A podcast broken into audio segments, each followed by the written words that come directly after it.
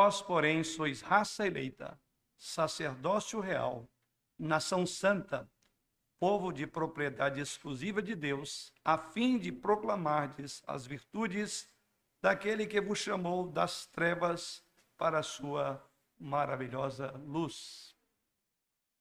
Uma igreja em missão. Como já colocado pelo dirigente da liturgia, presbítero Marcos, nós estamos pensando sobre aquilo deve ser a força motora de todo o nosso ano. Não apenas do ano, mas a vida cotidiana da igreja, missões. Por isso abordamos ontem sobre o nosso papel, particularmente como indivíduos dentro desta igreja, de sermos agentes missionais do reino de Deus. Mais do que colocar a mão no bolso, orar, sustentar, ajudar, construir campos, além de São Paulo, Deus tem nos chamado para sermos missionários aqui. E assim a mensagem de ontem foi focada exatamente sobre uma igreja missional. Na igreja missional aprendemos que nós não fazemos missão, porque a missão é missio dei. Quero reafirmar, é uma expressão em latim, que significa a missão é de Deus. Deus está em missão. E nós somos vocacionados, chamados para entrar na missão de Deus. Então a igreja não tem uma missão particular. Ela não desenvolve missão. Ela é um agente de Deus na missão, porque a missão é dele. Mas hoje eu quero considerar exatamente sobre o que seria o combustível, a força propulsora de cada missionário. Eu quero que você olhe para esse texto, da forma como os jovens, inclusive, acabaram de cantar, pensar que você, Deus fez de você um sacerdócio real a fim de proclamar. Há uma finalidade pela qual Deus nos chamou. Nesses versículos que lemos aos irmãos, você pode notar como Pedro descreve o que eu chamaria aqui alguns elementos que Deus, naturalmente por sua graça e misericórdia soberana, deu à igreja deu a nós, como seu povo, para agir como um combustível para a obra missionária.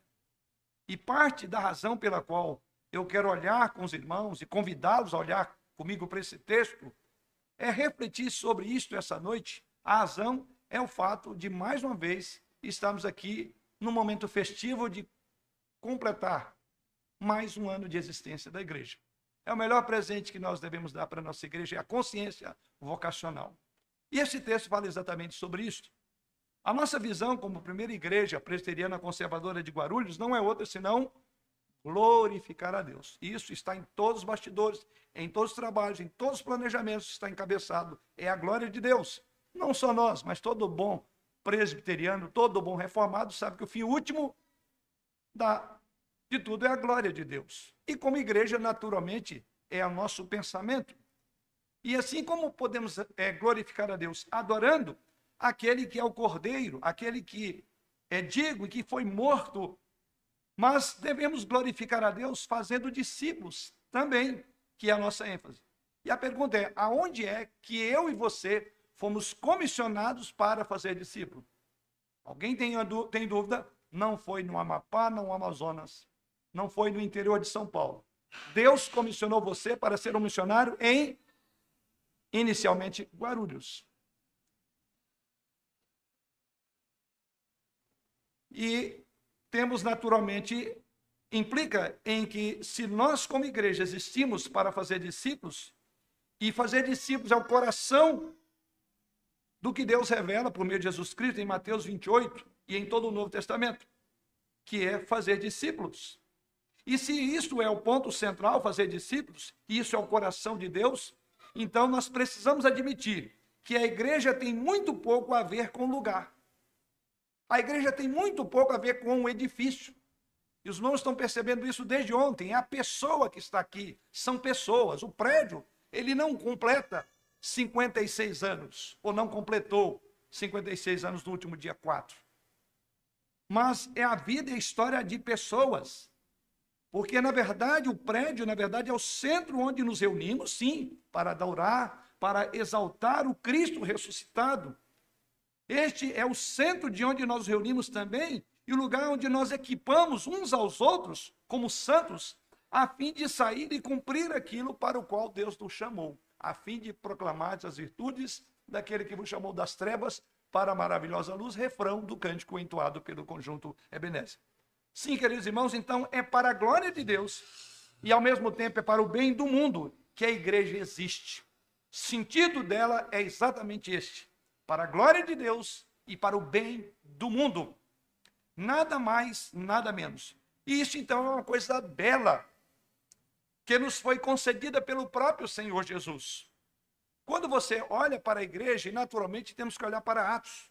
Então você olha, por exemplo, o livro de Atos, logo após o Pentecoste, nos é dito que a igreja estava crescendo.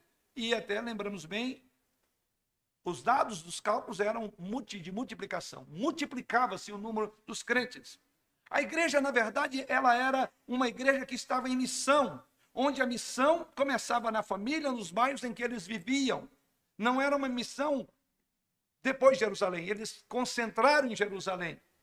Cada relacionamento era impactado por essa nova identidade daqueles crentes, daqueles homens e mulheres que, segundo o texto bíblico, Deus ia somando, acrescendo aos que iam sendo salvos. Essas pessoas faziam missão porque porque elas entenderam que o mundo em que elas estavam vivendo não conhecia Jesus Cristo. Mas, em segundo lugar, elas faziam missão porque elas entendiam também que aquele mundo que não conhecia Jesus Cristo era tudo de que mais o mundo precisava, era de Jesus Cristo. E foi essa combinação que estimulou a eles irem, apesar do alto custo que significou, ou que significava testemunhar Jesus Cristo. O que eu quero dizer com isso, irmãos, que o mundo dos crentes na igreja primitiva não era livre como o nosso e tão hospitaleiro quanto o nosso. Porque se algo que nós temos ouvido comumente nos lábios de todos os crentes está ficando difícil, pastor. Os dias são maus e leis e etc. Vamos parar de resmungar e vamos olhar para esta igreja. Como disse, não era um mundo, é, era um mundo extremamente hostil.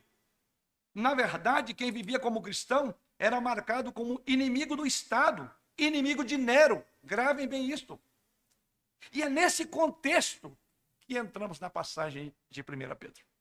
Já tivemos a oportunidade de olhar todo esse livro numa visão geral por alguns meses. Mas agora eu quero voltar para ele novamente com uma perspectiva nesse texto mais aprofundada. E o que nós encontramos aqui é que Pedro está falando exatamente isso. Esse é o contexto em que o apóstolo Pedro escreve esta carta.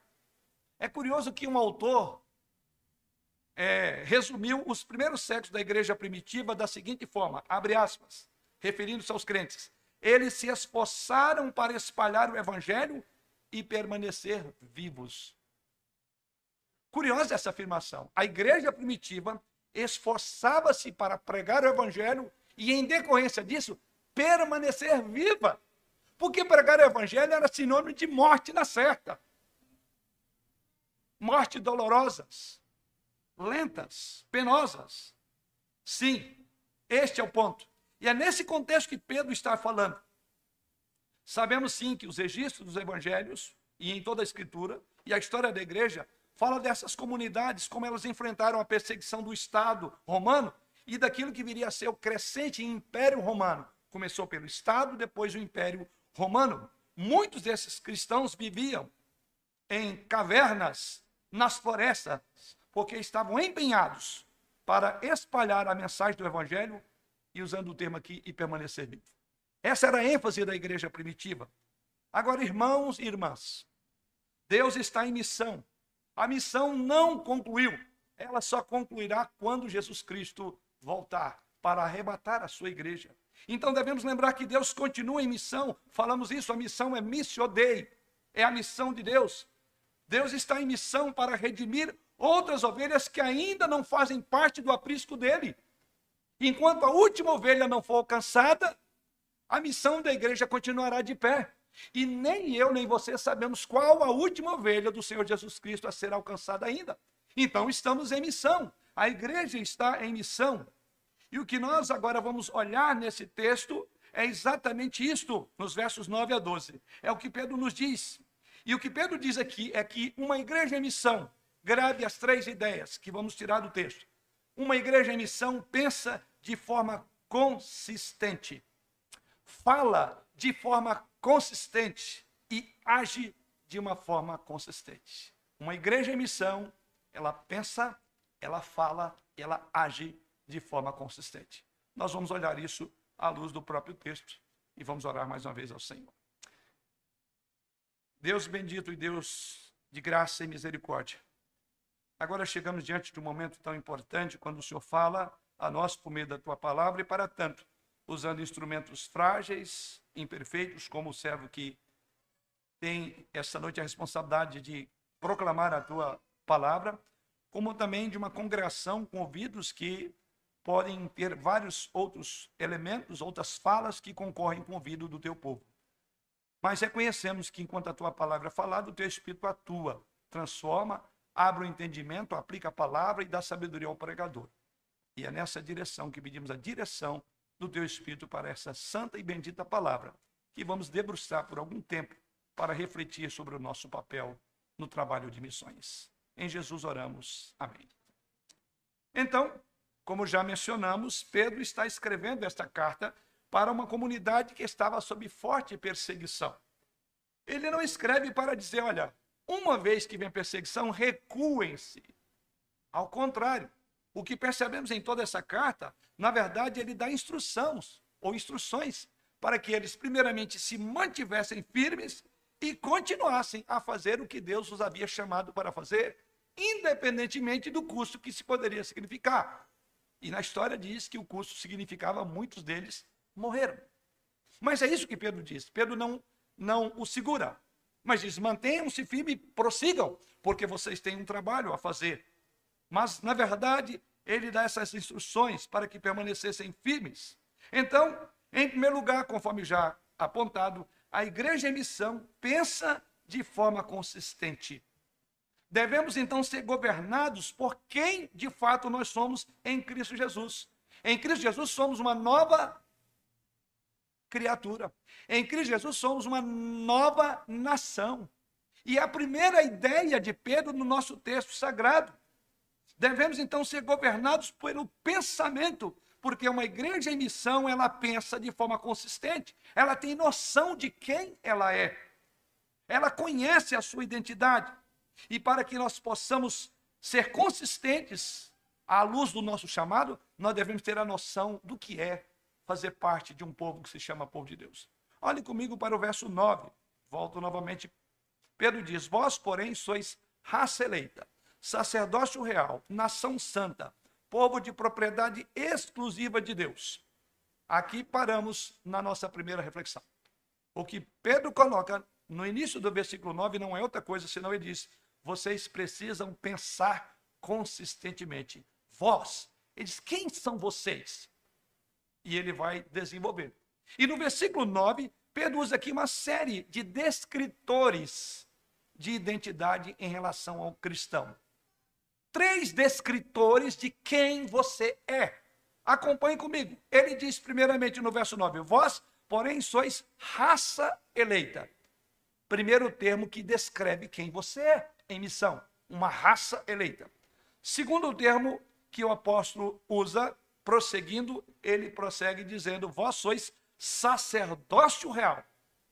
E em terceiro lugar, vocês são nação santa. É curioso o que Pedro faz aqui. E eu quero abrir os teus olhos para essas três expressões. Observe que Pedro usa aqui uma linguagem trinitariana. Existem implicações trinitárias do nosso chamado. Se não vejamos os mesmos termos, primeiramente ele descreve-nos como sendo, diz o apóstolo Paulo, que ele diz aí que vocês são uma raça eleita. Isso faz parte na obra do Pai, porque foi Ele que nos elegeu antes da fundação do mundo.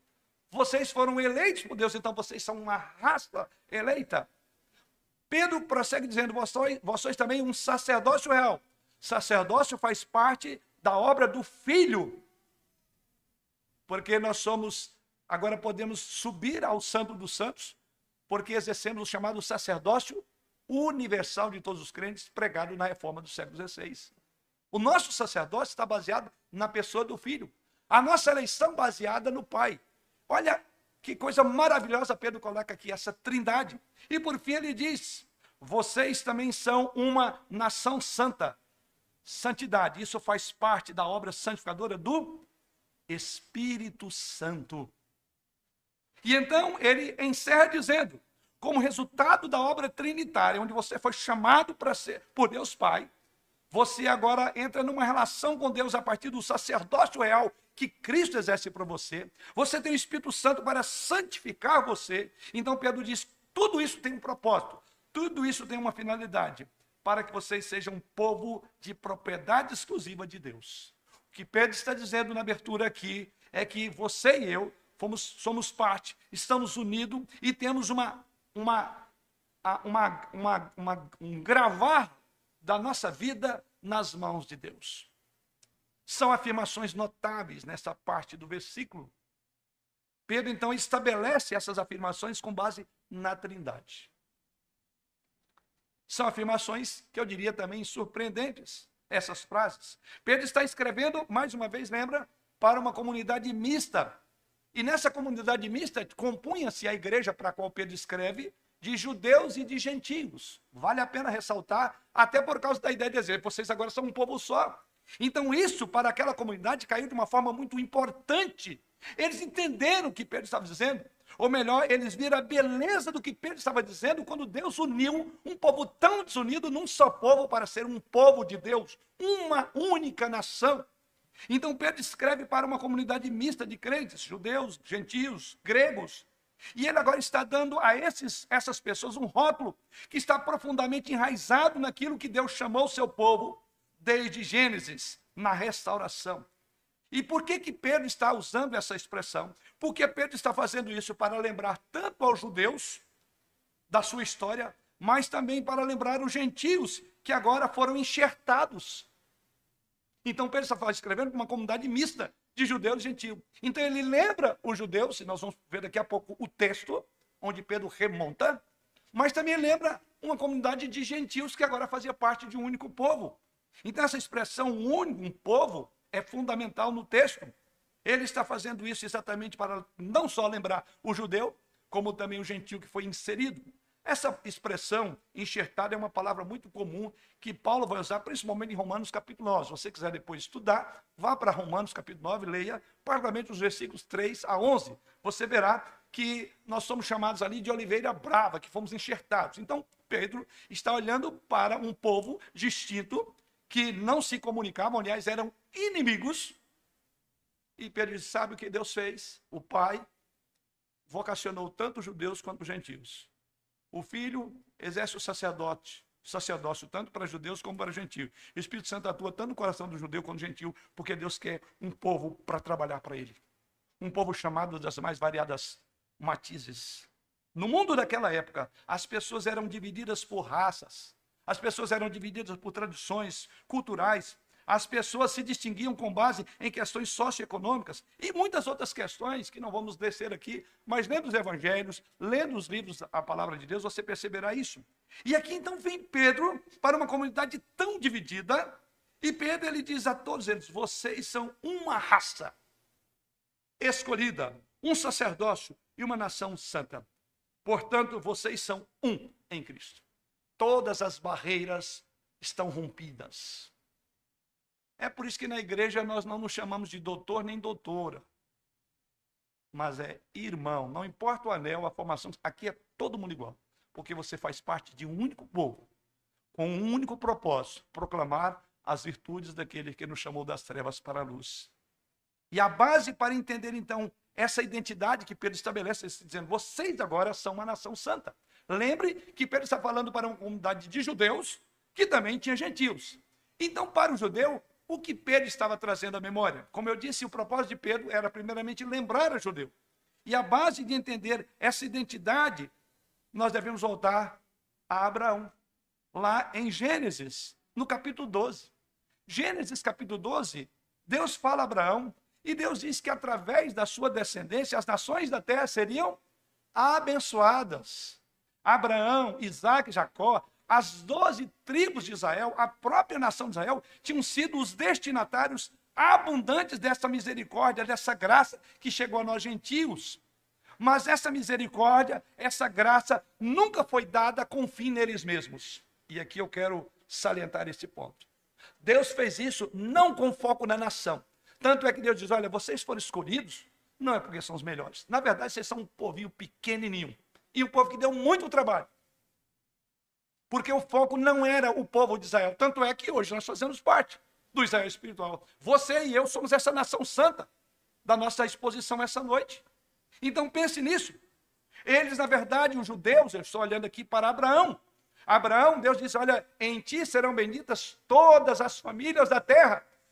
O que Pedro está vendo, ele vê o cumprimento disso e dizendo: agora sim, todos nós, judeus e gentios, bárbaro, escita, grego, no contexto da época, todos fazem parte de um povo só. Eles então foram chamados, então é o que nós chamamos de consciência. Esse é a nossa primeira reflexão. Uma igreja em missão pensa conscientemente. Então nós temos que ter consciência de quem nós somos em Deus. Quem nós somos na pessoa da Trindade. Somos chamados, exercemos um sacerdócio e somos santificados. Isso é fundamental para você desenvolver a missão. Quando você tiver problema, quando você tiver perseguição, quando você tiver dificuldade, você vai entender que há algo muito maior em jogo, que não é o seu problema, há algo muito maior. E é exatamente isso que Pedro está dizendo. Eles tinham muitos problemas, mas Pedro quer que eles ergam os olhos e, diga, e, diz, e, e diz: olha, há algo muito maior. Deus está em missão. E ela não pode ser obstaculada por nada, por perseguição, por morte, que era o caso na época. Sim, eles foram chamados para serem os condutores da misericórdia e da graça. Grave bem, a nação de Israel, e aqui eu estou me referindo lá no Antigo Testamento, foi chamado por Deus para serem os condutores da misericórdia e da graça de Deus. Aquela graça e misericórdia que os alcançou não tinha como foco final eles, mas para que fossem condutores da graça e da misericórdia. Assim como vocês receberam a Cristo, assim também, diz o texto, andai nele. E então, você vai lá para o capítulo de Êxodo, versículo 5 do, do capítulo 19 de Êxodo, versículo 5, diz assim: Agora, pois, falando ao povo de Israel, se diligentemente ouvides a minha voz e guardardes a, a minha aliança, olha a aliança, então serei, a, sereis, olha o termo aqui já, a minha propriedade peculiar.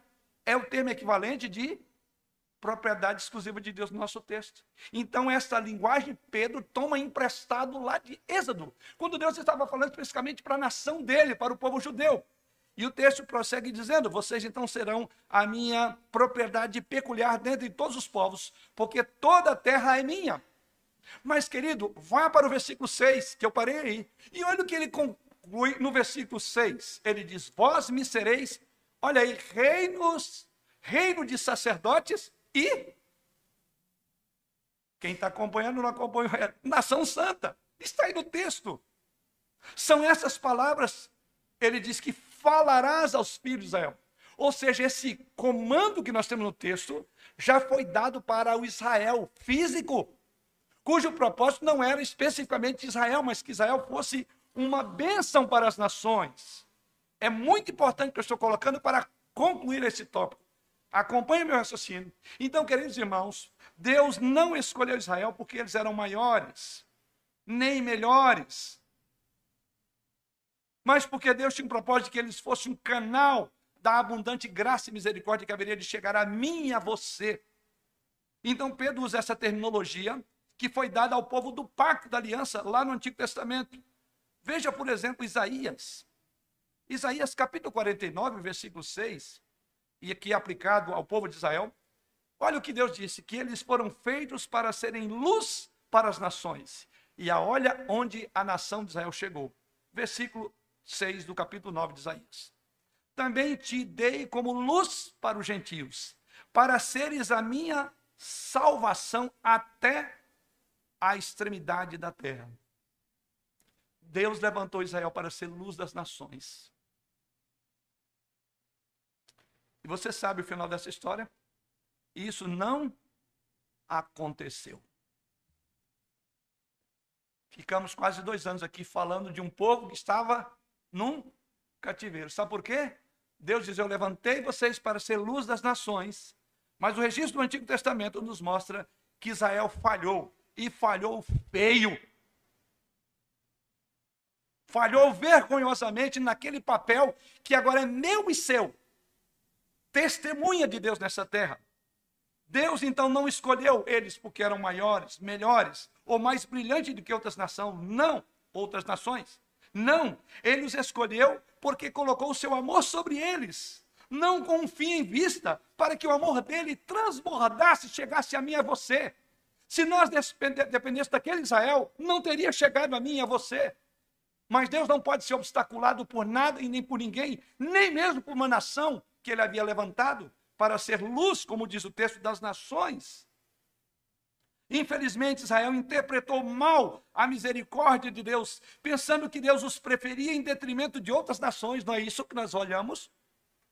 Nós somos especiais. Mais ou menos esse conceito, quem leu o Antigo Testamento.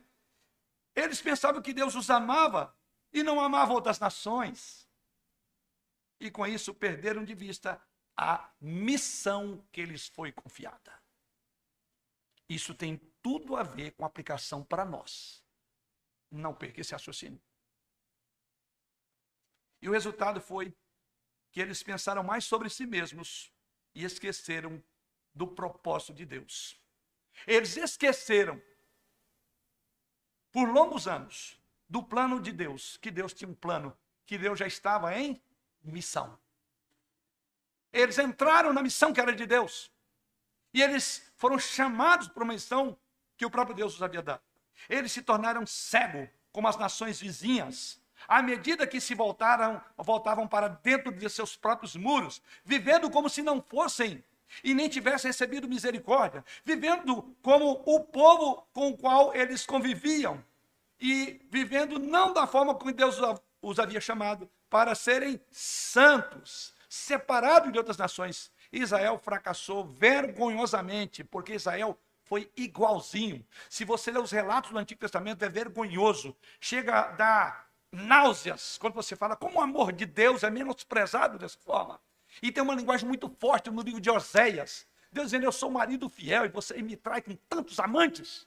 Isso é para o povo daquela época. Era chocante, porque perdeu a noção do propósito para o qual Deus os havia chamado, para ser um povo de propriedade exclusiva. E qual foi o resultado? De virarem as costas para a aliança. Adivinha o que aconteceu? Deus o julgou.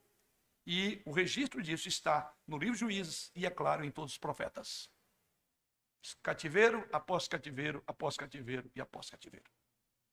Irmão, não sei quantos ouviram falar de um homem chamado Irmão André. Ele assim era intitulado no livro, é, alguns livros que foram traduzidos no Brasil na década de 80, chamado é, Cristo em Cadeias Comunistas. Foge, Nick, foge. É, é o Contrabandista de Deus, um dos livros. Ele assim era intitulado de Irmão André. E esse irmão André, li vários livros dele, que era o contrabandista, ele era chamado contrabandista de Deus, porque ele fazia contrabando de Bíblias, entre outras coisas, nos tempos dos países atrás da chamada cortina de ferro. E então ele levou centenas e milhares de Bíblia nos bastidores, daí a ideia aí escondida, porque do contrário ele poderia ser morto.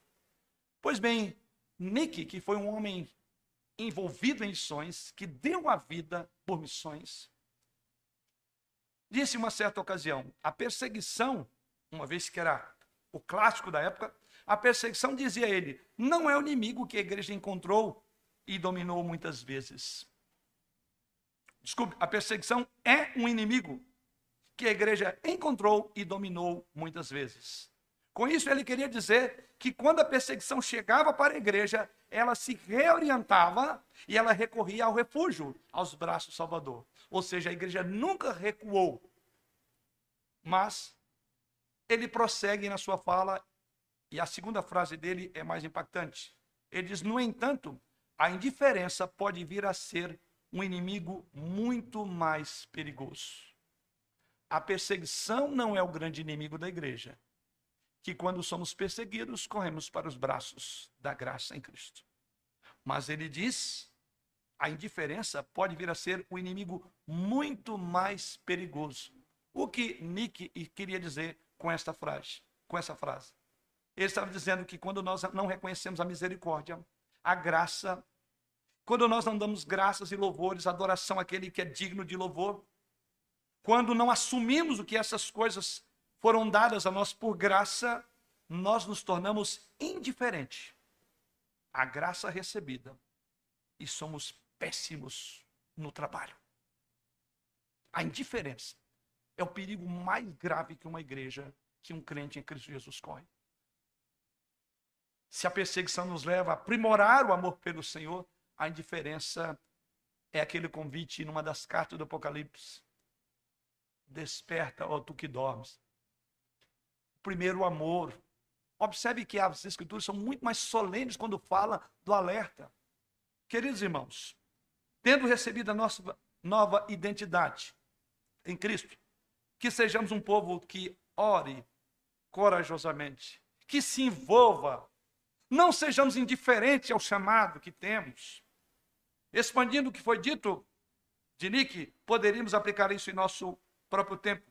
É possível que a razão pela qual a igreja ocidental esteja em uma condição tão sombria, onde a pobreza espiritual tem abundado e onde a pecaminosidade deliberada e restrita é ostentada como uma boa maneira e até bandeira de igrejas, é possível que nós também tenhamos perdido de vista a supremacia de Deus em salvação.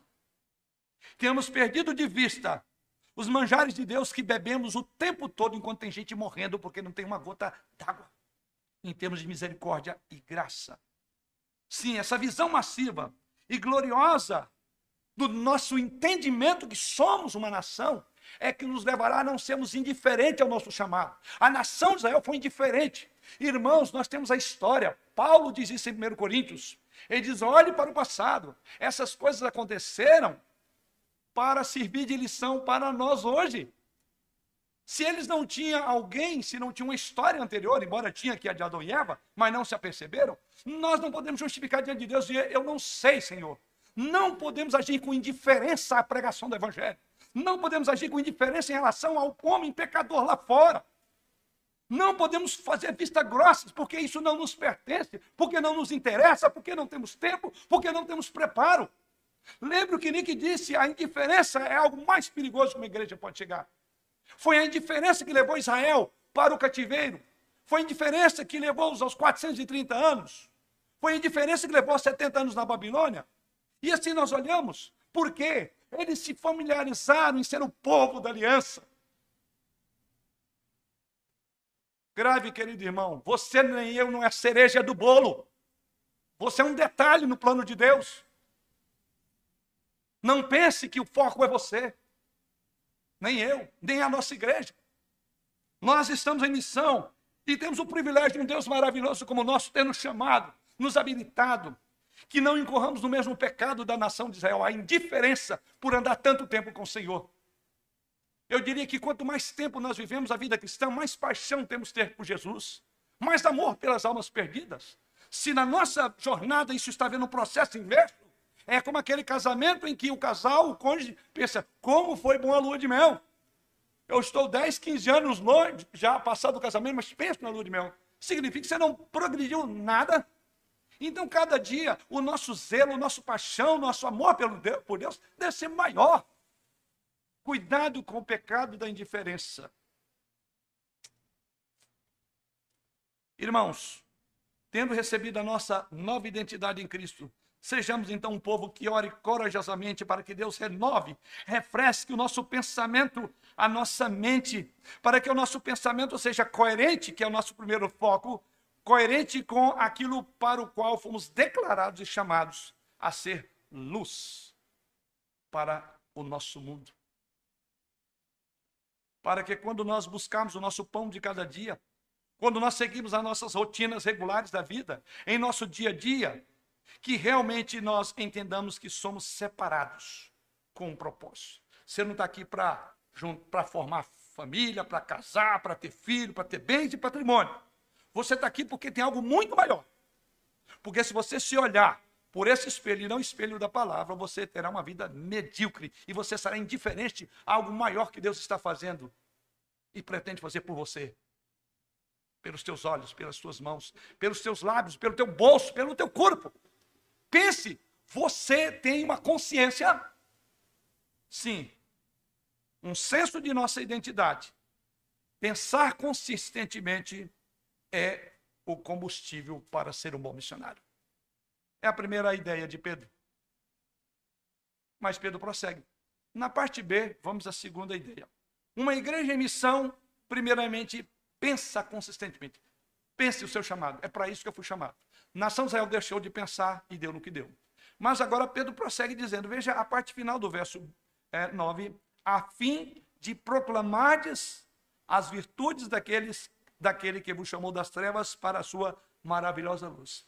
Você não só deve pensar, ter a ideia de quem você é em Cristo, e é que a Trindade está trabalhando por você. É um povo chamado pelo Pai, é um povo que tem, através do Filho, um sacerdócio, o Espírito Santo santifica. Mas ele prossegue dizendo: tem um propósito. O foco ainda não é você, a fim de proclamardes então, uma igreja em missão fala consistentemente, proclama, fala. Isto nos leva então a esse segundo ponto. Temos uma mensagem a proclamar, é o que Pedro está dizendo. A mensagem nos é dada na revelação do próprio Deus, ou seja, nas Escrituras. Que nós estamos ouvindo agora, que a gente chamaria uma pregação de estilo, com estrutura, com culto, um culto solene, como agora. Mas a palavra é um instrumento de Deus para você proclamar, a fim de proclamar as virtudes daquele que vos chamou das trevas para a sua maravilhosa luz. Então, o que Pedro está dizendo aqui, que nós devemos ser também, como igreja missional, como pessoa de missão, nós devemos também ter uma fala consistente com o plano maior de Deus. Aonde você usa a sua fala? Em que você tem mais gastado a sua fala? Escrita, oral, Ele que tem um plano. Deus fez você, separou você para que você fale o quê? Qualquer coisa? Não. Ele diz: proclamar as virtudes daquele que vos chamou das trevas para sua maravilhosa luz. A mensagem nos é dada na revelação do próprio Deus, mas também ela é incorporada na experiência da transformação que ele fez em nós. Você tem duas mensagens. Ou você pode fazer isso de duas formas: pregando a palavra de Deus. Você diz, pastor, mas eu não tenho esse dom que o senhor tem, ou que aquele irmão, ou que aquela irmã tem. Então eu estou fora disso. Mas a mensagem não é apenas, ele diz a fim de proclamar as virtudes daquele que vos chamou. Então ele está dizendo, você é parte elementar na proclamação, porque Deus te chamou. É com base no que Deus fez por você. Tem um sermão mais poderoso do que aquele que é o chamado testemunho do que Deus fez por você? E isso todos que passaram pela pela crença em Cristo, todos aqueles que passaram pela conversão, sabem muito bem. Tanto é que o apóstolo Pedro mesmo, em 1 Pedro 3,15, ele diz: estando preparado para responder todo aquele que pedir razão da esperança que há em vós. Você está preparado para responder a razão porque você está aqui hoje sentado? A razão porque você se chama de cristão ou crente? A razão porque um dia você veio aqui proclamou para todo mundo que você era um crente de Jesus Cristo? que você o amava de todo o coração, que você estava arrependido dos seus pecados, que você estava nas trevas e veio para a luz. Isso é um sermão. É exatamente isso que Pedro está dizendo, a fim de que vocês proclamem. Pedro está dizendo que vocês sejam técnicos em pregação de palavra. Quando a própria palavra já entrou em vocês, transformou vocês, preguem, proclamem, a fim de proclamar. Quando você olha para a estrutura das cartas, por exemplo, de Paulo, a maneira tradicional de Paulo, um dos traços é, de Paulo, quando ia comentar, quando ia, quando escrevia suas cartas, Paulo tinha um, um, uma maneira muito interessante. Ele coloca lá, por exemplo, 1 Coríntios, capítulo 1, versículo 1. Ele escreve, dentre muitas outras cartas, ele diz assim: Paulo, chamado pela vontade de Deus e para ser apóstolo de Jesus Cristo. Essa era a maneira tradicional de começar a escrever uma carta no primeiro século. Mas imediatamente depois de falar do seu nome, Paulo então descreve a sua identidade em Cristo. Paulo é o meu nome. Eu vivo para quê? Para ser um apóstolo de Jesus Cristo. Paulo é o meu nome, mas o que você faz? Ah, eu faço tantas coisas, sou engenheiro, eu sou secretário, eu sou um, um, um trabalho numa empresa. E a vocação maior? Não, eu estou trabalhando na empresa, mas aqui eu sou um servo de Jesus Cristo. a fim de proclamar, quando eu estou limpando o chão de fábrica aqui, que Jesus é Senhor, para, para, para a glória de Deus. Paulo faz isso em suas cartas. Ele dá o nome, depois diz: Eu sou um servo de Jesus Cristo. Há alguém aqui que passou pela conversão que não se vê como um servo, e o que é que o servo faz? Cumpre a ordem e o mandado do seu Senhor. E Deus chega a questionar e diz: Se eu sou Senhor, por que vocês não me ouvem? Por que não me obedecem? Isso está lá no Antigo Testamento. Deus não estava aceitando o sacrifício. E o povo vinha choramingando, por que, que o senhor não recebe? Ele diz: Espera aí, vocês dão melhor para o governador de vocês. Está lá em Isaías. Ele tem o melhor. Mas para mim, vocês trazem o coxo aleijado. Aí diz: Se eu sou pai, cadê minha honra? Se eu, senhor, se eu sou senhor, cadê o respeito para comigo? Não há algo que mais dói o coração do nosso Deus e Pai do que a indiferença do chamado nosso. Em nosso texto, Pedro nos lembra que a mensagem inclui o nosso conhecimento experiencial. Veja o versículo 10. Ele diz: Vós sim, que antes não erais povo, mas agora sois povo de Deus, que não tinhas alcançado misericórdia, mas que agora alcançastes misericórdia. Então, a palavra, a proclamação do versículo 9, ele diz: Você já tem na boca. Ou seja, Pedro diz que a proclamação começa pela experiência. Ele diz: Lembre aonde vocês estavam Note o que Pedro diz aqui: três coisas. Que Deus nos chamou soberanamente de onde? Das trevas para a sua luz. Segundo, que Pedro diz aí? Que houve um tempo em que você não era povo de Deus, mas agora você é povo de Deus. E em terceiro lugar, ele diz que houve um tempo em que você estava sob a ira de Deus e você agora é fruto da misericórdia de Deus. Eu pergunto, que mensagem todos nós podemos dar? É assim que você vai chegar para um colega de trabalho e falar: olha, olhe para mim. Aonde eu estava, principalmente aqueles que te acompanham na sua vida anterior. Fala, olhe para mim, você acha que eu faria essa mudança toda? Deus me tirou, e é isso que Pedro diz: vocês viviam uma vida longe do Senhor, mas agora vocês são povo. Essa é a proclamação. Então, essa é a mensagem, nessas frases. Deve ser algo, então, que alimenta, que molda a nossa própria conversa com as pessoas. Você se lembra quando quem você era antes de conhecer a verdade? Você se lembra que você estava procurando a verdade e mesmo assim você ainda continuava andando em cegueiras espiritual? Você se lembra disso? Quem teve a triste experiência de não conhecer a Cristo ainda na infância, mesmo que você tivesse sedento na palavra naquela época, pela verdade, você não poderia encontrá-lo. Até que um dia Deus desceu e abriu seus olhos e como apóstolo Paulo, foi como que escamas tivessem caído dos seus olhos, porque Deus havia feito uma obra no seu coração para levá-lo ao arrependimento e à fé. E com isso ele te introduziu para ser um povo dele. Que coisa extraordinária. Proclame isso, querido. Quando Deus abre os nossos olhos para compreender a verdade verdadeira, esse Jesus que reconhecemos, ele é a luz que dissipa as nossas trevas. Nunca se esqueça disso. Essa é uma parte do seu testemunho para as pessoas que ainda estão lá, como você estava. Que instrumento maravilhoso, a fim de proclamardes. Quando essa mensagem colide com o seu amor, pelos seus semelhantes, que são portadores da imagem de Deus, pelos seus semelhantes que ainda estão presos na escuridão espiritual, quando há uma colisão certamente isso vai produzir um anseio dentro de você, um desejo de orar por essas pessoas, um desejo que eles conheçam a misericórdia, a graça e o perdão que você mesmo recebeu. Se o doce sabor da misericórdia de Deus não levá-lo a querer transmitir a outro, você está num erro grave. Você está caminhando no caminho do povo de Israel, que achou que a salvação era só para eles. Como disse você não é a cereja do bolo no processo da salvação.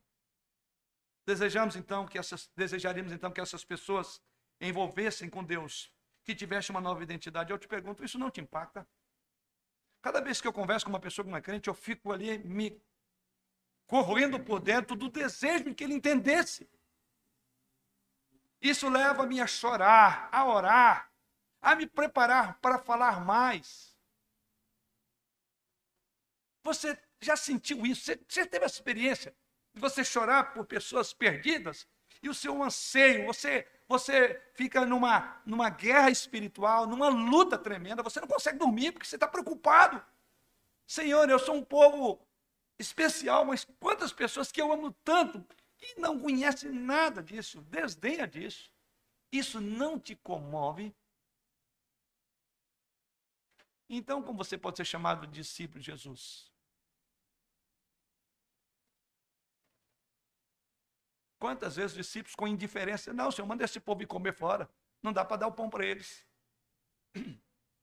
Jesus que diz: levante os olhos e vede. Quanta coisa tem. Talvez nós tenhamos os nossos olhos baixos por muito tempo. Está na hora de levantarmos os nossos olhos e ver que o campo já branqueja. E o Deus da Seara está nos enviando para alcançar, proclamar as virtudes. E em terceiro e último lugar, uma igreja em missão age consistentemente. Pedro, então, insiste na importância de pensar consistentemente, ter consciência de quem é você em Cristo, de falar consistentemente. E, por fim, Pedro fala da ação. Em terceiro lugar, Pedro nos lembra que a igreja em missão age de forma consistente. Onde chegamos isso? Versos 11 em diante. Amados, exorto-vos como peregrinos e forasteiros que sois, a vos absterdes das paixões carnais que fazem guerra contra a alma, mantendo exemplar o vosso procedimento, ação, naquilo, ou melhor, no meio dos gentios, para que naquilo que falam contra vós outros, como de malfeitores, observando-vos em vossas boas obras, glorifiquem a Deus no dia da visitação. Uma igreja em missão age consistentemente. Não basta ter consciência que você agora é um, um sacerdócio. Você foi santificado. Não basta pregar sobre isso. Mas Pedro diz: você tem que também viver isto. E é para isso que Pedro nos chama essa terceira reflexão. Como um peregrino e como exilados. Pedro coloca isso no versículo 11. E para nós, como peregrinos exilados que somos, para usar a nomenclatura que Pedro usa na sua carta, nós estamos passando por este lugar, irmãos. Nós não somos daqui, nós somos de Jesus. O nosso verdadeiro lar não é aqui, o nosso verdadeiro lar é o céu. Não devemos ficar muito confortáveis aqui, por favor, não sinta confortável com este mundo. O conforto pode trazer podridão e imobilizar a igreja. Era o medo de Nick. A indiferença é o caminho mais sombrio que uma alma rendida a Jesus Cristo pode andar. A indiferença. Jesus Cristo deixou isso muito claro. Quem não é comigo é contra mim, quem comigo não ajunta espalha. Porque morno estou a ponto. Então, a indiferença, eu diria que é o pecado mais grave. Pedro então está nos chamando, não devemos ficar confortáveis. O conforto é perigoso. E assim ele nos diz: Abstende-vos de todas as paixões carnais. Essa é uma ideia negativa. O que ele está dizendo, fuja daquilo que era constantemente o caminho pelo qual você andava. Se você está em missão, tome cuidado. Não volte àquilo que você, as paixões carnais. Abstenha-se dela. Pedro está entendendo aqui a dinâmica de como o pecado funciona no nosso coração. Ele diz: tome cuidado, não volte atrás. Veja que Pedro diz que essas paixões carnais, elas travam uma guerra contra a alma. E, em última análise, ela compromete o testemunho cristão no mundo. Como é vergonhoso saber de crentes dando mau testemunho, enlameando o nome de Cristo pela sociedade. E essa, inclusive, tem sido uma das dificuldades que a igreja tem de avançar no mundo, porque as referências que muitos lá fora têm são as piores. Então Pedro diz: olha, você foi chamado, você foi vocacionado, mas você tem que ter um padrão de conduta à altura do teu chamado. Abandone isso, não volte. Então ele não nos dá apenas um aspecto negativo. Ele diz, prosseguindo, depois de não ter paixões canais, verso 12: mantém um exemplar procedimento. É assim que nós testemunhamos deixando a velha natureza, porque a palavra de Deus diz: se já morreste com Cristo, então você pense nas coisas que são de cima, não nas que são da terra. Porque morreste, a vossa vida está oculta em Cristo. É óbvio. Não podemos estar voltando ao velho homem. Nós despimos do velho homem e revestimos do novo homem a cada dia. Mas também Pedro diz: dê bom testemunho, mantenha um exemplar procedimento. E é isso que você deve estar perseguindo e pedindo a Deus que cresça em você. Ou seja, que você pense consistentemente, que você fale consistentemente e que você haja consistentemente. Para concluir, irmãos, tem havido, ou a você particularmente, tem havido inconsistências em seu modo de pensar? Tem havido inconsistência no seu discurso, na sua fala? Tem havido inconsistência em suas ações? Acho que cada um de nós pode dizer absolutamente: tem havido inconsistências.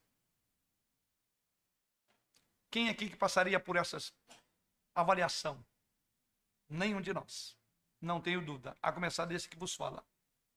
Mas nós devemos lembrar de que só aquele que é perfeitamente consistente, é, foi e sempre será, em tudo que ele fez, em tudo que ele pensou e em tudo que ele disse. Nosso Senhor e Salvador Jesus Cristo. Ele é aquele que viveu a vida que eu e você não pôde viver. E deu a sua vida por nós, para que nós encontrássemos vida nele, vida em abundância. Mas o ponto aqui é: em meio às inconsistências de nosso pensamento, de nosso discurso e de nossa ação, somos um povo que é rápido quando Deus traz isso à nossa consciência. Ou seja, somos rápidos em nos arrepender e voltar e dizer: Senhor, perdoa-me pela minha inconsistência. Mas mais do que isso, Senhor, me ajude, vivifique-me, encoraje-me. Dê-me o desejo de ter essa consciência do meu chamado, uma fala de acordo e um padrão de conduta à altura do nome que eu carrego, que é do Senhor. O Senhor pôs esse nome em mim. Eu não fui atrás do Senhor. O Senhor veio em busca de mim, em graça e misericórdia. Oremos fervorosamente para que Deus nos reforme e nos reanime em nosso pensamento, em nossas ações em nosso discurso que a consistência em nosso pensamento, ações e discurso seja evidenciada ao mundo que está atento, para que o nome de Cristo não seja envergonhado. Que possamos, irmãos, orar por isso enquanto pedimos a Deus que Ele envie avivamento à igreja. Talvez que Ele reforme a igreja. Seja quem for e o que quer que você tenha feito. Se você foi salvo pela graça de Deus, eu quero lembrar você do versículo de número 9. Leia comigo o verso 9. Vós, porém,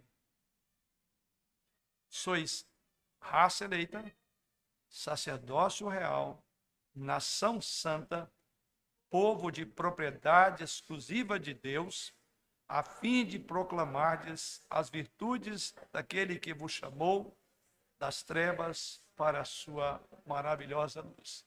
Que o Deus de toda glória nos abençoe.